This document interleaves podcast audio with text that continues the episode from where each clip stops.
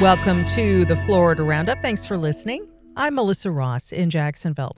And a big welcome to my new co host, Danny Rivero. Hey, Danny. Hey, Melissa. Thank you so much. I'm really happy to be here. I'm Danny Rivero in Miami. And to get into it, after outrage from angry parents this week, the Florida High School Athletic Association removed some controversial questions from physical evaluation forms for student athletes. The new form has removed questions about athletes' menstrual histories, but staff of the association appear to have quietly changed the field on the form to ask students, student athletes, for their sex assigned at birth. Yeah, that's right. Now, Florida's previous form asked athletes for their sex and included five optional questions about their menstrual history. The entire medical history form had to be turned in to schools. But parents, students, and physicians loudly called for the FHSAA to remove the questions. This following an investigation by the Palm Beach Post into the question's origin and where the answers were stored. But a recommendation from the FH, FHSAA's Sports Medicine Committee in January suggested that the association make the menstrual questions mandatory and require athletes to turn in answers when they register to play. So we begin the, the hour right there on the on the Florida Roundup with a closer look at this. You can give us a call statewide at 305 995 1800, or you can also tweet us at Florida Roundup. Your calls and tweets ahead, but first we welcome Catherine Kokal, education reporter with the Palm Beach Post. Hey, Catherine.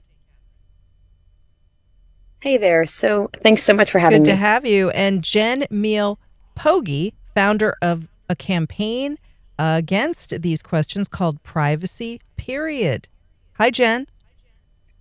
Hi, thank you for having me. I appreciate it. Good to have you both. Catherine, let's begin with you. Your investigation in the Palm Beach Post sparked widespread outrage, and it appears to have led to the big change this week. How did you get started looking into this?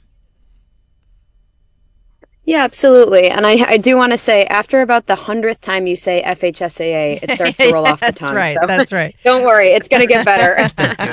um, um, I started looking into this in August um, when parents of student athletes in Palm Beach County reached out to me. They were filling out online registration forms for their athletes for the first time. Previously, parents across the state had done this on paper forms. Um, and parents, specifically a parent of an athlete who did not get a period, reached out to me and said, Hey, I would be uncomfortable filling out these questions if my if my child had a period. They don't, but you know, can you look into this? Where did these come from? And that really kind of sparked this whole process. And so I started looking into the online platform that Palm Beach County athletes were using. I learned that the FHSAA has been um, writing and distributing these forms across the state uh, for decades, and that these questions had been on this form for 20 years, uh, at least 20 years. I reviewed forms back to 2002. So um, that kind of is what got got the ball rolling on this, and and it's it's led to here. So, if the questions had always been on the forms and they were optional, what is it about the climate that we're in right now that made this such a flashpoint of controversy and sparked such outrage from parents and doctors and teachers and athletic coaches, even? I mean, the thing that really stood out to me when I was interviewing physicians and parents and students about this is that we're just in a different world now. Uh, following the Dobbs versus Jackson women's health decision that overturned Roe v. Wade last June, a lot of people told me they're rethinking how they value their privacy when it comes to their reproductive history. So physicians who have been talking, you know, always talk to young people about these things and who have always filled out these forms are kind of taking a second look at them and saying, I really don't know that this information needs to be anywhere but in my office where it's protected by HIPAA. Um, and it is important to note that these forms, whether they are collected on paper or digitally by schools, are subject to subpoena. I see. Now, the vote to uh, keep these questions off the form was 14 to 2. What did the two holdouts say was their reasoning for wanting these questions about athletes' periods to stay on the form and to, and to be mandatory? Well, the special meeting was coming on the heels of a recommendation by the FHSAA's Sports Medicine Committee. That's a group of physicians. Um, they had actually recommended making these questions mandatory for athletes to both fill out and turn into their schools. So that was the recommendation that was set to come to the board. And then the executive director of the FHSAA uh, kind of rewrote that recommendation to say, we'd like to take the questions fully off. Um, and so the two people who voted against taking these questions off leaned on two big things. One, that the more information that schools and specifically athletic trainers have about their students and their um, athletes, the better that they can serve them in an emergency medical situation. And two, uh, one of the members, Chris Patricca, mentioned that she felt that it was important to destigmatize things like menstruation and periods in schools, and that taking these questions off the form further stigmatizes that. She also made the argument that not asking questions about a very normal um, uh, bodily function actually discriminates against female athletes. So she was one of the votes against keeping um, or against removing these questions from the form, and that was that was her reasoning. Now your reporting is excellent and got the word out to the public about this. You had to drive all across the state though to attend the meeting. It wasn't live streamed. Is that a sunshine law violation in Florida? I did. I took quite the road trip up to Gainesville. I'm based in West Palm Beach. Um, the board of directors of the FHSAA was meeting virtually during COVID, but they're back to meeting in person uh, now. And when I asked how to attend the board meeting, you know, the FHSAA sent me the address, and I talked to my editors about it. I'm I'm really grateful that the Palm Beach Post, uh, you know, values this type of local reporting, but as far as I know, that's not actually a violation of the Sunshine Law because the Sunshine Law says that public meetings need to be declared public meetings and open to the public at all times. And once I got to this meeting in person, uh, I was let in with no questions asked. Uh, I was asked to introduce myself in front of the whole meeting um, because I was one of the very few people who didn't work for the FHSAA or was on the board that was there. But um, as far as I know, you know, that meeting was open to the public. It was just four hours away from where I was. I'll, I'll jump in here. Um, that's a good reason and a reminder to support local news organizations, to, to fund reporters driving across the state to attend these really public meetings. Um, moving on, I want to bring Jen Meal Pogi into the conversation here. Um, Jen, thanks for coming on. You started the Privacy Period campaign in response to this almost becoming mandatory, these questions about menstrual cycles and periods. Um, what is that campaign and what brought you to launch it? Yeah, so great question. And I'd like to thank Catherine for her reporting because I think this shows how civil engagement should work and works best. I read about this in the news and I was outraged. I'm the mother of three daughters, one of whom is 16 and plays high school varsity soccer. And when I read that the questions would be mandatory related to menstrual cycles, I felt very strongly that that violates all girls' privacy. It should not be required to be mandatory. I was so outraged that I launched Privacy Period on Tuesday. And within three days, it got more than 600 signatures on that petition. And I also launched a PR battle to raise awareness and encouraged others to join me in this opposition. And as as Catherine just mentioned, concerns about data privacy and how they can be used by the government or anyone else to to track people in a post Roe v. Wade world have definitely increased since that Supreme Court case last year came down. Um, do you think this would have gotten as much attention? Would you, do you think, paid as much attention to this if Roe v. Wade was not overturned last year? So I can tell you that as a woman and as the mother of three daughters, regardless of that decision, I would have felt the same about this invasion of privacy. I feel it's really important not only to protect young girls and women, but everyone. Uh, when you feel like there's an injustice, and that your privacy is going to be violated to enforce boundaries to keep governmental agencies, schools, to keep people in their lanes. Let athletic departments focus on sports, let physicians focus on health. And I think it was frankly a ridiculous proposal that those questions would be mandatory. And to Catherine's point, that they would then end up in the hands of schools. Schools don't need that information. And Jen, I want to ask you in, in a time when Republicans have a super majority in both houses of the Florida legislature, um, a, a, governor who's exercised his, his power very um, strongly across the board. It's not very often that anything associated with state policy gets reversed. The, this association is not technically a state agency, but it is empowered to do certain things by the state government. Um, so, I mean, I want to ask you, like, do you take this as a victory for the opposition in Florida? I mean, we haven't seen many of those in in the in recent history.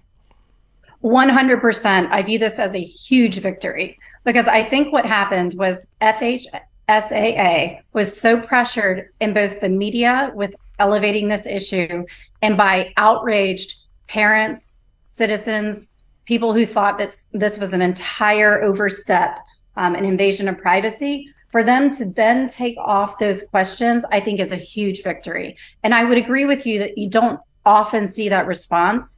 And again, that's why I emphasize that I really feel like this particular issue best demonstrates how civil engagement should work and that you can influence the decision makers. And we we have a call here. I want to go to Martha calling from o- Ozona. Um, Martha, thank you for calling. You're on the Florida Roundup. Hi, nice to hear from all of you people today. Absolutely. Um, uh, my my take on this is first of all, my perspective is I'm a former professional athlete. I'm a high school and college coach for many years, and this private information is in no way needed for women to perform as athletes or girls. I've been through it all for years and years. Worked with thousands of people. Um, part of me wonders if this is a way to sneakily scan for transgenders um, I'm not saying it is, but it runs through my mind. I also think this is extremely private information that is not needed in any way. We are not asking boys if their testes have dropped, if they're ejaculating on a regular basis, and how often. You know, we're not asking boys these questions that could be tied to health. You know, we're just doing it to girls, so it makes me think it's very belittling and very misogynistic. And I agree women's bodies and women's processes and functions need to be demystified, but I really don't think we should do it on the backs of children and and their privacy. Um, well, th- thank, you know, thank th- you. Those are my points. Thank, thank you so much, Martha. We we really appreciate it. Um, Catherine, I, w- I want to bring you back into this conversation because the questions about menstrual cycles were removed from this form, but another question asking what sex someone was assigned at birth was actually added to this form. And that brings up something that Martha just mentioned about transgender athletes and laws that were passed over the last two years regulating that in Florida. Um, is was putting that on the form in response to the to those laws that were passed, or how, how does it how does it fig- figure into that bigger conversation? Yes, Martha brings up a really interesting point, and that's actually that was a huge part of my reporting when I first started looking into this. Um, prior to yesterday, uh, I spoke with an endocrinologist in Gainesville, who I asked straight up, "Are questions about menstrual history a way to identify or out transgender athletes?" And he told me no, and the reasoning for that was that if a trans male athlete who does menstruate um, has the opportunity not to fill out this form, they probably won't. They probably wouldn't have answered these questions when they were optional. Same for a trans female athlete who does not menstruate. Uh, she would just not fill out the answers to these questions when they were optional. Uh, that was prior to yesterday when those questions were taken off, and now the sex assigned at birth is placed on the form. And to be clear, athletes are going to be required to list their sex assigned at birth both in their private medical history that will not go to their schools and in the physician clearance form that will go to their schools. And that is in response, according to the FHSAA staff member who uh, corresponded with me on this, that is in response to the Fairness in Women's Sports Act, which is a 2021 law that was passed um, that requires all athletic teams in Florida to be divided based on biological sex. That's the, the language that's in the state statute as either male teams, female teams, or co ed teams. And so it is worth noting that for the last 20 years, um, an athlete was only asked to report their sex on these forms. And so this change to sex assigned at birth was to comply with the new law, but also done very quietly. I mean, there was no explanation of this, there was no addressing of this change by the executive director or FHSAA staff. And so um, the reporting that I've done in the last 24 hours has has really put a po- finer point that this is in response to the Fairness in Women's Sports to, Act. To that act. Susan tweets the show privacy is a big deal. Did I hear correctly? These forms wouldn't fall under HIPAA? Trans is an adjective like black or tall or thin. It's a fact that some girls are mislabeled as boys at birth. Tweets Susan to the show 305 995 1800. Carlos in Hialeah Gardens. Go ahead, Carlos. Hi, yes. Um, I just have a, a, brief comment. I'm a coach here at a high school in Hialeah Gardens, and as a coach, as my role as a coach, I just don't see the importance or the need for me to have access to that form um, or even my athletic director.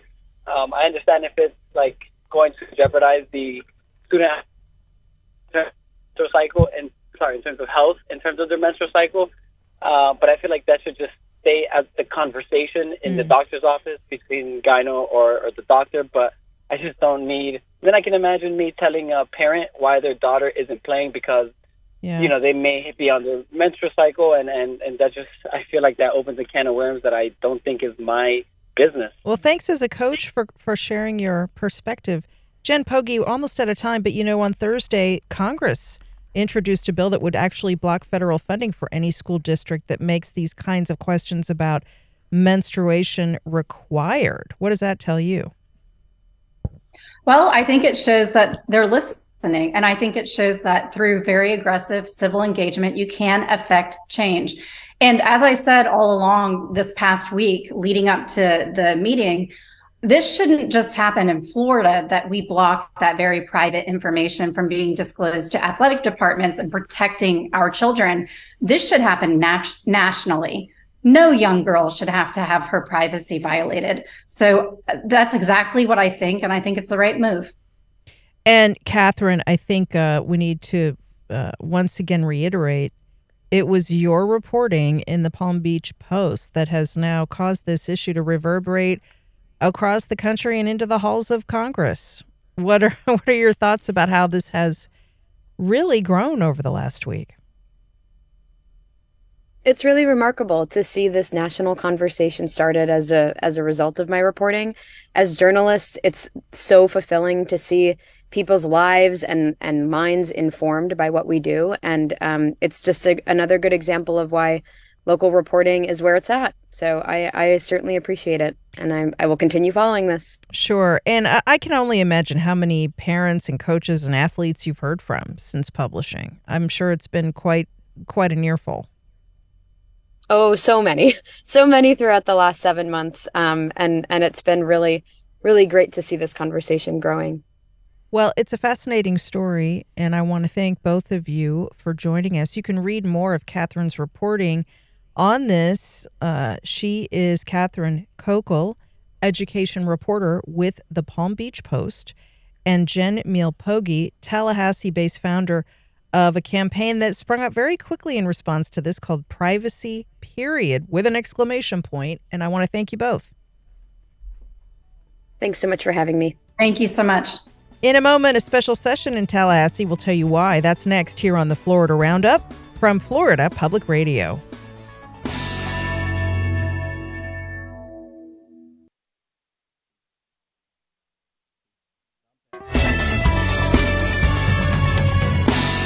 Welcome back to the Florida Roundup. I'm Danny Rivero in Miami. And I'm Melissa Ross in Jacksonville.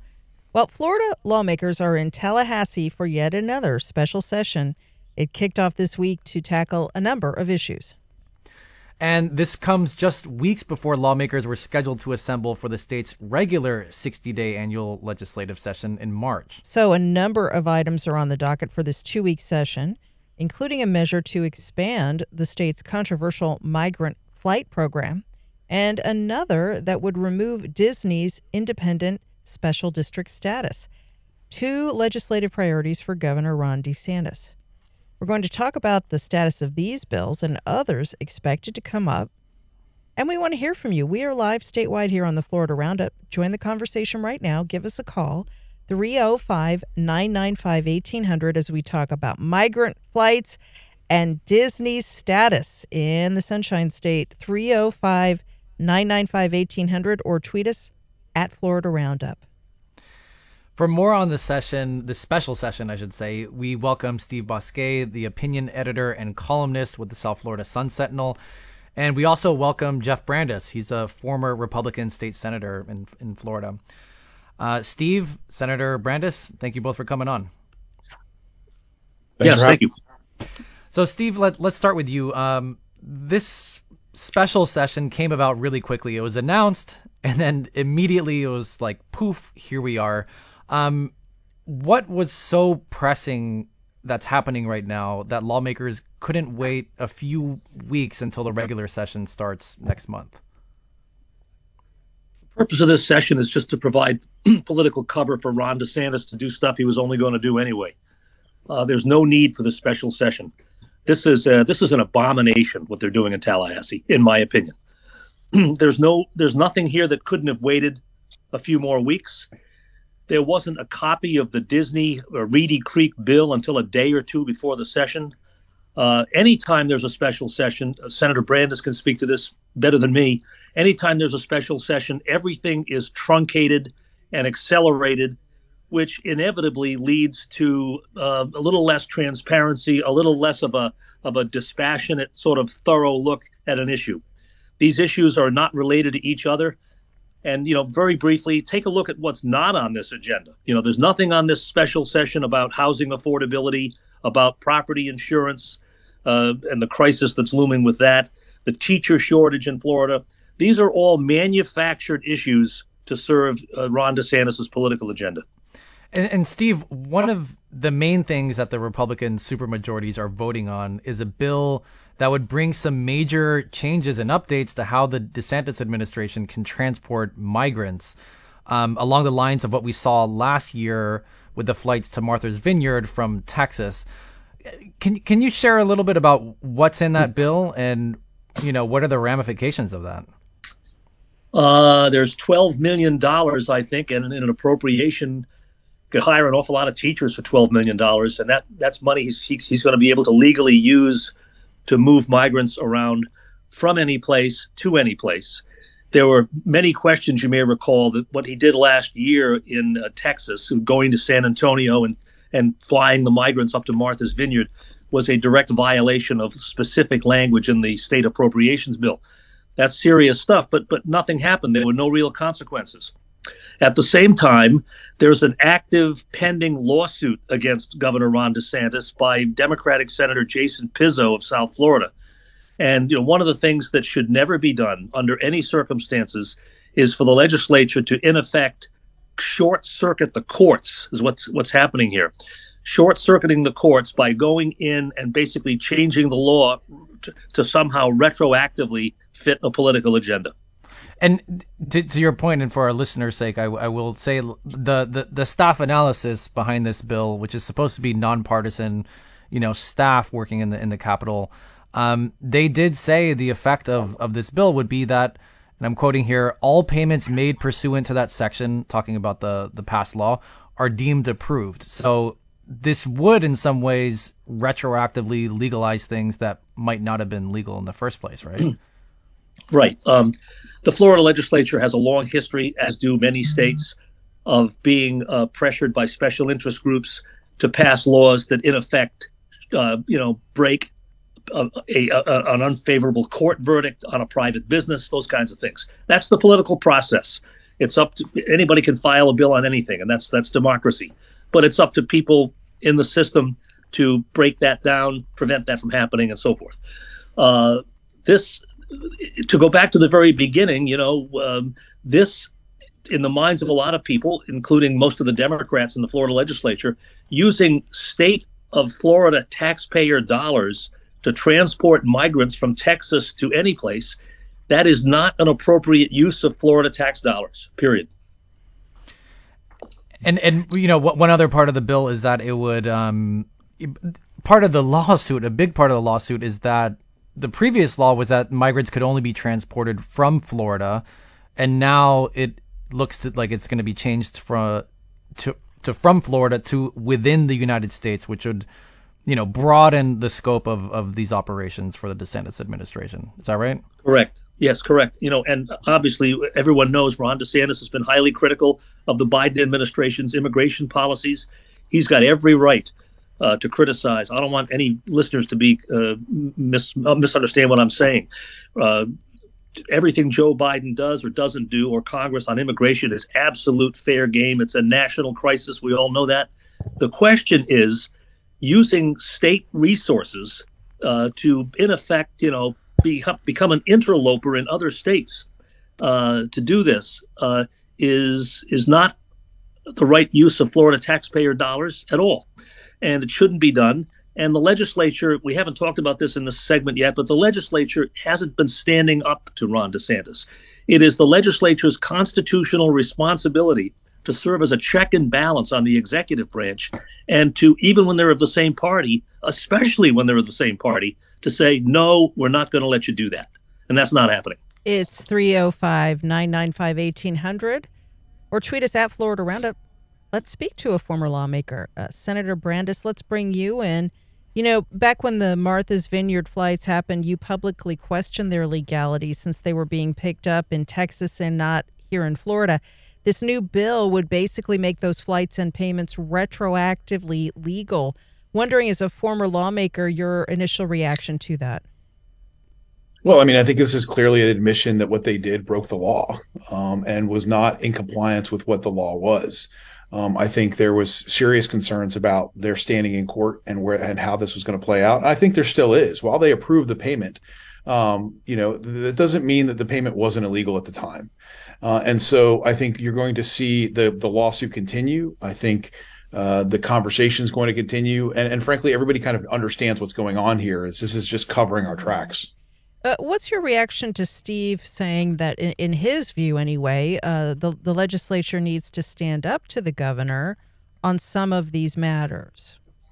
Well, it's not going to do that. Understand, you know, with DeSantis planning to announce his presidential run, the legislature is essentially on you know on board for the ride and what this special session really is is is them kind of covering you know covering the tracks uh, overall on a variety of different pieces of legislation not just immigrants but also their problem with when they had the state attorney uh, the statewide uh, attorney go out and file all of these these cases against these individuals who are charged with uh, voter fraud uh, and then the judges came back and said, listen, the statewide prosecutor doesn't have that power. So one of the things they did during this special session is try to give the, the statewide prosecutor that power, uh, you know, and dealing with Reedy Creek and and the the issue at Disney. So there's a lot in this special session. But I agree with Steve that it didn't have to happen during a special session. But you understand that if you're running for president of the United States and you can capture the the the, the national media attention for a week by hosting a special session on a variety of different topics,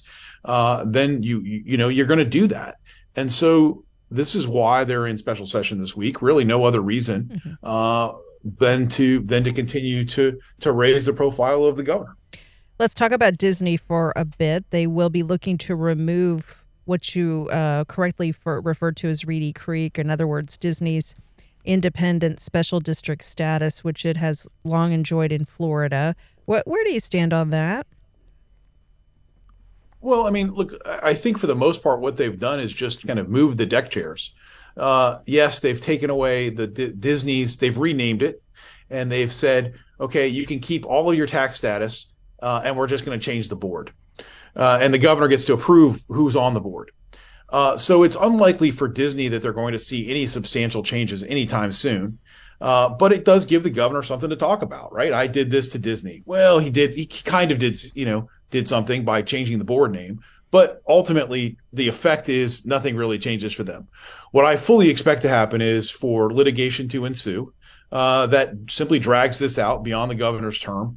Uh, and then in a couple of years, hidden in some piece of legislation, things will go back to normal um, or largely back to normal. So, I mean, I think this is this is largely again understand this is his opportunity to speak on a national stage uh, about this issue uh, that wasn't an issue and to to uh, you know to put to put Disney quote in its place. Uh, but I think at the end of the day, what you're going to find out is we're really trampling on free speech here. Uh, we're trampling on Citizens United and other docu- you know, other court opinions that say that corporations have the right to speech. Uh, and I think you're going to find that that in a few years, uh, this is a lot of much ado about nothing. You can call us at 305 995 1800. Again, that's 305 995 1800. And you can tweet us at the Florida Roundup. I want to go to a call now. We have Tom calling from Pembroke Pines. Tom, thanks for calling. You're on. Yeah, hi. I uh, wonder if uh, the lawmaker you just talked to uh, has really looked into the Reedy Creek issue because I think it's going to be a little bit more than rearranging the deck chair. Uh, I have a very good friend who used to work in management at Disney, and he said, for one, uh, the, the rumors about it possibly costing Orange County taxpayers more money uh, is is uh, in his opinion was likely, and also uh, he said nobody. Why would they screw around with with Disney? Disney was doing a better job than anybody else would do with what they were doing, and they've been doing it for 50 years. So why would you screw around with them? It's petty. Ron DeSantis is acting like a petty child because they support their employees' position, uh, the gay employees' position, and and they stand by all their employees. They they they take care of their employees very well. Thank thank you for for calling, Tom. Um, and you know, I want to mention we are going to continue talking about Disney and, and whatnot, but go, going back to, to Steve with the the Sun Sentinel, I, I want to, Steve, I, w- I want to ask you a, a, question just about how the legislature functions or has increasingly been functioning. Um, I know you've covered Tallahassee for a long time. Um, I mean, has the tenor of the legislature changed when it comes to things like checks and balances? I mean, um, Senator Brandes was just was just talking a little bit about it that they're not going to do it. Um, I mean, is is it really just roll over for almost everything at this point? Yeah, it's it's changed dramatically, and it's changed dramatically really since Ron DeSantis arrived on the scene. Uh, there's always been some level of deference uh, given to the governor, uh, but we what we have here is really frightening, I think, because what you have uh, occurring at the same time when DeSantis is exercising an unprecedented expansion of power by the executive, you have a legislative branch that uh, refuses to stand up to him or challenge him or question him. And of course, because of the governor's right to put who he wants on the courts, the judicial branch is no longer really an effective counterweight to what the executive branch is doing. Jeff Brandes may be too modest to say it himself, but and I've written about it on, on numerous occasions. But Jeff Brandes, who was a Republican senator from St. Petersburg, was one of the last uh, people who thoughtfully and uh, you know intelligently questioned things that the administration was doing. He would question what the legislative leadership was doing in the Senate, which is no longer uh, looked upon. Uh, it's always been looked looked upon with some reluctance, but he lost the chairmanship over that. It's um, the, the, the, freedom of thought um, and expression no longer exists. One last quick point about this. I'm not going back very far. I'm going back to Rick Scott, the previous governor. Rick Scott did some things, wanted to do some things the legislature didn't agree with, and they told him in so many words, you know, forget it. Uh, the legislature tried to abolish Enterprise Florida. It didn't. It failed, but at least they challenged Scott and had a debate. Rick Scott wanted to privatize most of the prisons in this state. The Florida Senate fellow Republicans said absolutely not. You know, regardless of your position on that issue, that that was the right approach. That's what the legislature should be doing. And let's go to Kathy in Sarasota. She's been holding. Go ahead, Kathy. Yeah. All right, Kathy, you're on the air. All right, let's uh yeah, I go was ahead. No, what I have to say is I just heard all your DeSantis bashers, and I did agree with the guy about Biden. He can't handle a balloon, much less the southern border. So let me say something very clearly here. What I have to tell you is DeSantis, if he is using taxpayers' money, like the state money, to send these migrants, it may cost us less in the future. Because maybe some of these Democratic states will wake up and talk to Biden and help him come to his senses and do something right on the border. Maybe it'll be pressure on uh, New York and some of these states that keep complaining when they just sent them a couple of, uh, of migrants, you know? I'm All right. tired of it. All right. Thanks, Kathy. Senator Brandes, uh, former Republican state senator, uh, Governor DeSantis uh, has won plaudits from Republican voters for the migrants' uh, flight and for his positions on this issue. What are your thoughts? Well, I mean, look, we have a migrant problem in the you know in South Florida right now, uh, and we've had one for years. There, the the fact that you couldn't find people in in the state uh, in order to ship out uh, is just kind of almost kind of comical on its face. Uh, at the end of the day, there's no reason for us to spend taxpayer dollars in Florida and Arizona to move 100 people or 150 people when the problem is tens of thousands of people. Um, and, and so ultimately, I think what this really is just doing is covering covering the past sins of of the decision to fly people out from Texas, where they knew they didn't have the authority to do it, but they did it anyways, and they're coming back and they're rewriting the law uh, to try to fit their narrative. At the end of the day, that's not how this system's supposed to work. The legislature is not supposed to allow that. But in this case, they're co-conspirators to, to do it. But they know that. This is not a surprise to anybody. The legislature knows exactly what it's doing. The governor knows exactly what he's doing um, in order to, to kind of fend off the, the litigation that he's facing.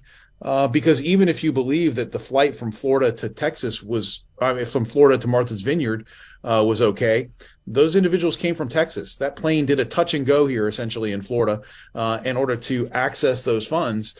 But then, then the question is, well, who paid for the flight from Texas to Florida? So ultimately, this this all doesn't. This is all about kind of um, covering your tracks uh, in order to to kind of rewrite the law in, retrospect. And we're going to be right back on the Florida Roundup. Please stick around.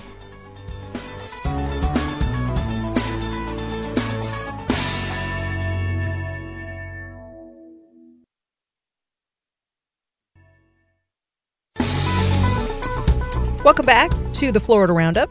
Thanks for being with us. I'm Melissa Ross in Jacksonville. And I'm Danny Rivero in Miami. And we're continuing our conversation with Senator Brandes and Sun Sentinel opinion editor and columnist Steve Bousquet. Um, and we're also continuing receiving, we're still receiving calls and, and tweets and whatnot. You can call us at 305 995 1800. That's 305 995 1800. And um, I want to go to Brian calling from Tallahassee. Brian, thank you for calling the Florida Roundup. You're on. Hi, thank you. Um, first, I'd just like to say that uh, it was very nice of, of uh, Mr. Brandes to uh, say the legislature is covering their tracks. That's a nice, uh, polite euphemism for what they're actually covering. Um, the reason I called, though, is, and uh, I apologize if either of y'all have, have covered this. I haven't seen, being in Tallahassee, I haven't seen all the coverage. Um, but we keep hearing about uh, DeSantis requesting more money to uh, send immigrants, migrants out of the state, and we all know that it was something like 1.5 million that he spent last year to move 50 people uh, at a cost of thirty thousand dollars each uh, from Texas to Martha's Vineyard. Uh, he was uh, given something like 10 or 12 million last year. What happened to the rest of that money? And another thing is, has anyone done a study of how much it's costing the taxpayers of Florida to uh, appeal all of the uh, judicial decisions that have gone against DeSantis? Th- thank you, thank you, thank you, Brian. Um, Senator Brandes, I, will I'll I'll ask. I mean, I'll I think you, you have to. Yeah, you have to understand with with uh, with Governor DeSantis running for president of the United States. If you hold all these decisions up to that light, everything he's doing makes sense, right? He's got to win a Republican primary. And in order to get a Republican win a Republican primary, he's got to win amongst Republican voters. What are the issues that Republican voters care about? Immigration. Well, if you don't, if you can't find or don't want to admit that you have an immigration problem in Florida, then you got to go to another state. Uh, and so it makes a ton of sense for him to fly people from Texas to Martha's Vineyard. Why? Because he's flying them not from his state where he has to admit there's a problem, but and he's flying them to Martha's Vineyard, which is going to get gather massive amounts of press attention, especially on right leaning press. So it makes a ton of sense. Why hold a special session? Because it makes a ton of sense. Why go after felons who, uh, you know, unwittingly voted um, Ill- illegally? Because it makes a ton of sense. It's a national media story. And and, and so, Sen- Senator, he, sorry to cut you off, but um, yeah. to to the caller's question, and I know obviously you're not in the legislature now, but I mean, what happens as, with the money? Yeah, what happened to the money? Oh, it just stays in an account. Okay. I mean, it's just sitting in an account waiting for the legislature to change the law so that then now he can start doing these flights again. Uh, again, every time he does a flight, it's going to make national media attention and it's going to get him exactly what his, he and his team want, which is the, the national media attention on the right media so that he can win the Republican primary. Thank you. And we're going to actually have to leave it there for, for both of our guests here. we have been talking with Steve Bousquet of the South Florida Sun Sentinel and former Republican State Senator Jeff Brandes. Steve, Senator Brandes, thank you both so much for coming on. My thank pleasure. you. Thanks. Well, FEMA continues to help Floridians rebuild from hurricanes Nicole and Ian. The agency says it has approved more than 7,600 households in the state to receive group flood insurance policies for the next three years. And listen up a deadline to apply for FEMA assistance is coming up very soon. Kimberly Fuller is with the Office of External Affairs at FEMA and joins us now. Uh, good to be with you, Kimberly. Hi, nice to see you. Or nice to see you. Nice to hear you. Yeah, Melissa. nice to hear you. Uh, so, what is the deadline to submit an application here in Florida for FEMA assistance? People needing disaster relief after Hurricane Nicole. Well, the deadline for Hurricane Nicole is on Monday, the 13th of February, and there are several ways that you can apply. Um, but I just want to make one reminder we are still working cases for Hurricane Ian as mm-hmm. well. So if you're having trouble with your application still from um, Ian, you can go into any of our disaster recovery centers or call the numbers that I'm about to give you later um, if you're still having trouble with uh, Ian. How many folks in Florida would you say are still dealing with that?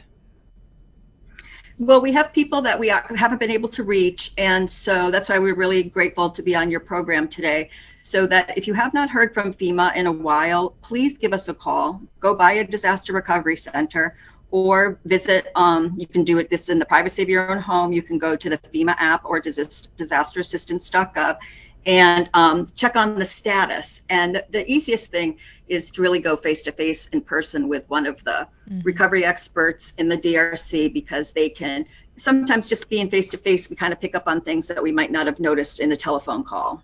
Now, whether it's Nicole or Ian, who is eligible for assistance? Well, we like everybody to go ahead and apply and not, um, you know, remove yourself from qualification. Even if you have insurance, you can still apply for FEMA because sometimes we can give uh, assistance in, for things that maybe insurance does not provide. And we also have the Small Business Administration loans, which are actually available to homeowners and renters. It's not just for businesses. And a lot of people will get that application either in the mail or notice to complete it. And they go, Well, I'm not a business. You know, I'm not going to fill that out. Well, please don't. Um, you know, stop the process. You have to continue the process by filling out that application. And as a homeowner or a renter, we can provide um, a loan right now it's zero interest for the rest of the year and it can do um, take care of your personal property and actually pay your deductible. So mm-hmm. uh, the, the, minimum amount I believe is um, thousand dollars, and the SBA.gov website explains a lot of that. Um, but I know a lot of people haven't even processed their insurance claim because they're afraid that they're not going to be able to pay that deductible. But the SBA loan can take care of that. You're listening to the Florida Roundup from Florida Public Radio. It's 305 995 1800 to connect with FEMA. Maybe you're someone out there who needs help. So, what are all of the kinds of assistance FEMA offers people who've dealt with a disaster? We can take care of um, the basic things such as repair, which is what you would assume. Um, but we also take care of hotels, temporary sheltering. Um, let's say your home is not going to be habitable um, forever or maybe for another couple of years for, for whatever reason. Uh, we can take care of temporary sheltering, and we're now um, really going full fledged with a program that's called. Um, it's really we're looking for like apartment buildings so that we can put a number of people in one location and have the uh, the landlords um, maybe fix up the property that hasn't been used in a while, and we'll provide the funds to be able to repair it as long as you let us do a direct lease program with some disaster survivors for the next 18 months. Um, but then also, you know, one of the um, biggest things going on right now is people might be staying in their home and the home is not habitable. There might be mold because of, um, you know, it's been some time since the flood. Sometimes the mold doesn't appear when our inspectors have gone through. So if there is something like that going in, on in your home, please give us a call because you might be eligible for the hotel program. And we're noticing about half the people that are eligible for the program aren't utilizing it and we think that maybe it's because they just want to stay near their home but mm. you know give us a call let us see if we can provide that service for you and it's only available for three more months so we don't want it to run out before they've given us a call now you say kimberly the best thing to do is to go to a fema office but people can call in lieu of that can you uh, do us this favor give the number out and then also tell people how they can find the nearest pop up location to visit with FEMA in person. Okay, so the easiest way, of course, is just to call 800 621 3363, and that's um, 7 a.m. to 11 p.m. And then disasterassistance.gov, you can set up an account where we will send you messages on the process on the status of your application, but that's where you can also just put in your address and it will show you the closest disaster recovery center. And those are open um, every day except for Sunday, so Monday through Saturday from 9 a.m. to 6 p.m. And Kimberly, I, w- I want to ask you a question. You mentioned, I believe you said it's about half the people that are eligible for this assistance have not um, registered. I mean, do do we have an idea of like are there counties or places where there's more people that are not registering who are eligible in fact? Well uh, where i noticed the numbers are the highest are actually the counties that are closest to orlando. And you know we're not sure why but it could be people might be staying with relatives. Um, so but then they also just might be staying in our house and that or in their house. And that's why we kind of want to get the word out to just say if you're staying in your, your house don't have running water or utilities, you know, let's take advantage of the hotel program and and use it for the next three months if, if you can. If people and, miss the deadline, what do they do then, Kimberly, if they miss next week's deadline? Well, well, we, we don't want them to miss the deadline. So uh, let's at least get your name in the queue. You will get an applicant number. If you have to upload documents, you, if you have to update, update your case, you're welcome to do that beyond Monday, but let's just get the application in by Monday. And then um, our DRCs and the 800 number will still be open beyond um, Monday to be able to help you more on your case. But let's not wait till the last minute to apply. So, again, disasterassistance.gov and the number again, if you could. The, the helpline number, FEMA helpline number is 800 621 3363. There it is, folks. If you need assistance from Hurricanes Ian and Nicole, get in touch with FEMA now. Don't wait. The deadline is imminent. Kimberly Fuller with the Office of External Affairs at the Federal Emergency Management Agency. Such a strong presence in Florida. Thank you so much for joining us. Thank you so much. And thanks to everyone who listened, and thanks to Danny Rivero, now on the show full time. Uh, that's our show, the Florida Roundup, produced by WJCT Public Media in Jacksonville and WLRN Public Media in Miami. Heather Schatz, Bridget O'Brien, and Brendan Rivers are show producers.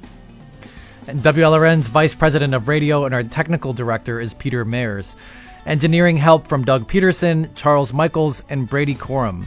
Richard Ives answers the phones, and our theme music is provided by the Miami jazz guitarist Aaron Lebos at aaronlebos.com. I'm Danny Rivero. And I'm Melissa Ross. Thanks for calling, tweeting, and listening. Have a great weekend.